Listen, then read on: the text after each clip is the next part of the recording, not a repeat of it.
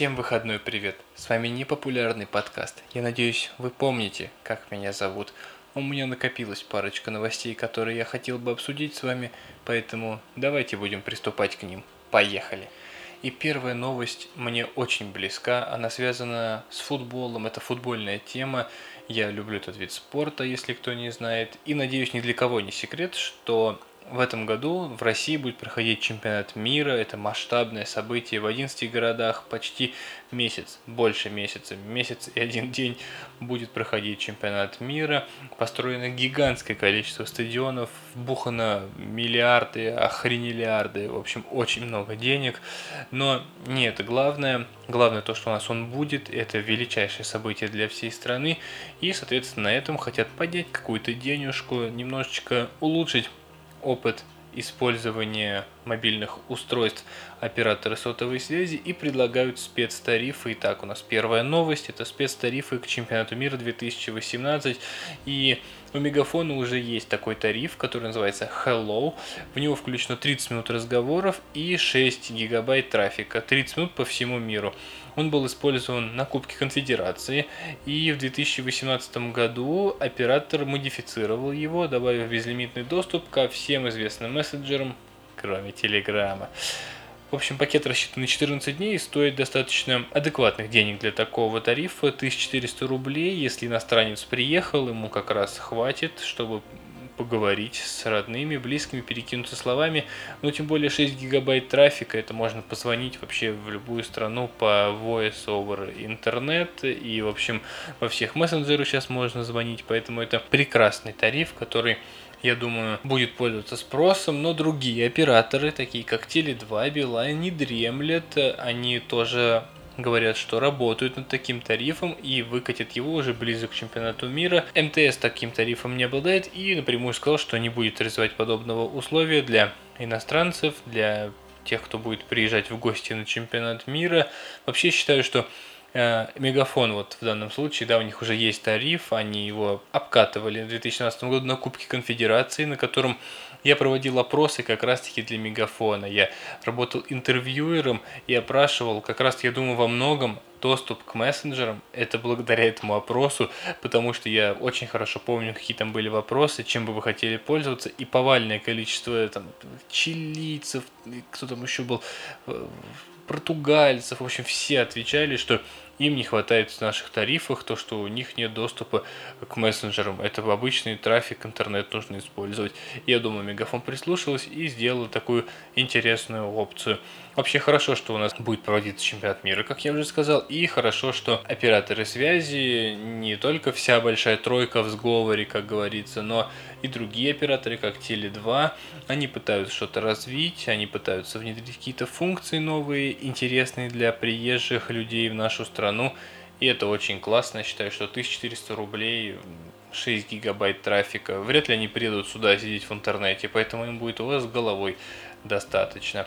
Ну а мы движемся дальше, и у нас новость в рубрике «Недоразуми новость». Google, компания всем известная, гигантская, огромная, и она выпустила в 2016 году, если мне не изменяет память, мессенджер, который назывался Алло. И он не зашел. Ну, просто не зашел в многим, он не стал таким популярным, и Google решила, что прекращаем инвестировать в эту хрень и будем двигаться дальше, забудем неудачи, будем искать золотую жилу и хотят выпустить приложение, которое будет называться чат. Оно будет работать по принципу iMessage. Э, пользователи Android смогут между Android устройствами отправлять бесплатно сообщения на iPhone и кнопочные смартфоны, соответственно, за денежки по тарифу. Ну, так же, как это реализовано в iMessage между iOS-устройствами бесплатно, если есть подключение к интернету, а обычные сообщения за денежку. А, также в чат в чат приложение чат будет использоваться технология RCS, которая поддерживает Microsoft, и, соответственно, эта технология позволит общаться между, скорее всего, позволит общаться между устройствами на Windows 10, ну или следующей версии Windows, которая выйдет уже, кстати, в ближайшее время. Ожидается, во-первых, весеннее обновление, которое некоторым уже начало прилетать, и, соответственно, осеннее обновление, тоже в нем будет много интересного. Обязательно слушайте подкаст, вам расскажу много всего интересного об этом. Также Google планирует запустить веб-версию приложения чата и использовать э, синхронизацию для того, чтобы все сообщения были актуальны как на смартфоне, так и а, в десктопной версии. Там это будет в браузере, отдельное приложение, это посмотрим, как будет. А, но в отличие от iMessage, сообщения не будут шифроваться, соответственно, операторы и органы власти, да-да-да, смогут получить доступ, если им это нужно будет.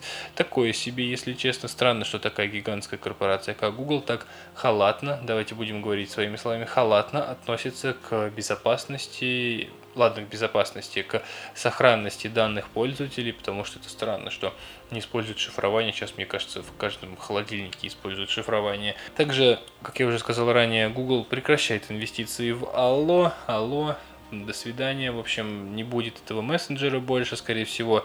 Он также так будет оставаться в Google Play, но постепенно, постепенно его будут туда удалять. Чат, скорее всего, будет представлен на конференции Google I.O. в мае 2018 года и будет включаться в Android P, который тоже покажут там же уже и выпустят э, публичные беты, я думаю, и выпустят э, следующую бету, потому что первая была выпущена уже достаточно давно, и нужно, наверное, обновляться дальше. Ну а релиз Android P намечен летом или осенью. Вообще интересно, как будет называться эта версия. Google там как-то проспойлерила в Инстаграме. Я немного упустил этот момент, но насколько я помню, это будет называться в честь какого-то мороженого вроде, насколько я помню.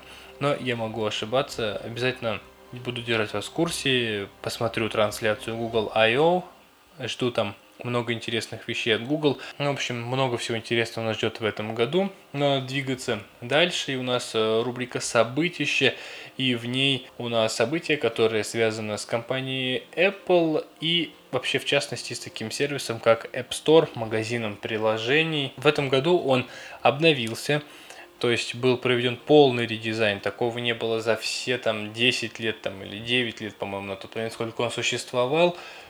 И это дало огромный boost всем приложениям, которые были скачаны. И в итоге плюс 800% к скачиванию всех приложений. И это офигенно. Вот такой простой редизайн. Хотя, насколько я знаю, я читал даже статью какую-то, что аналитики, дизайнеры говорят, что это потрясающий дизайн, что его потенциал мы сможем, как обычные рядовые пользователи, понять только через некоторое время. И это некоторое время, кажется, прошло, и люди начинают понимать, что это не просто магазин приложений, а вот эта вкладка «Сегодня», которая на главном экране, она как журнал. Она превращает App Store журнал с кучей историй, они действительно интересны, их можно читать, они полезные, как-то рассказывают либо про фотографии, либо про историю создания игр, либо показывают интервью, рассказывают интервью с тем, кто создал это приложение. Ну, в общем, действительно какой-то журнал приложения, уже не магазин, а журнал приложений, где можно купить приложение, скачать бесплатно и посмотреть в всю информацию. Также там еще с iOS 8, насколько мне известно, появилось э, видео, фрагмент можно вставить приложения, если разработчик в этом заинтересован. И, в общем, App Store развивается, и это дало огромный прирост скачиванию. В общем, вот так вот простым редизайном Apple привлекло огромное количество новых пользователей. Также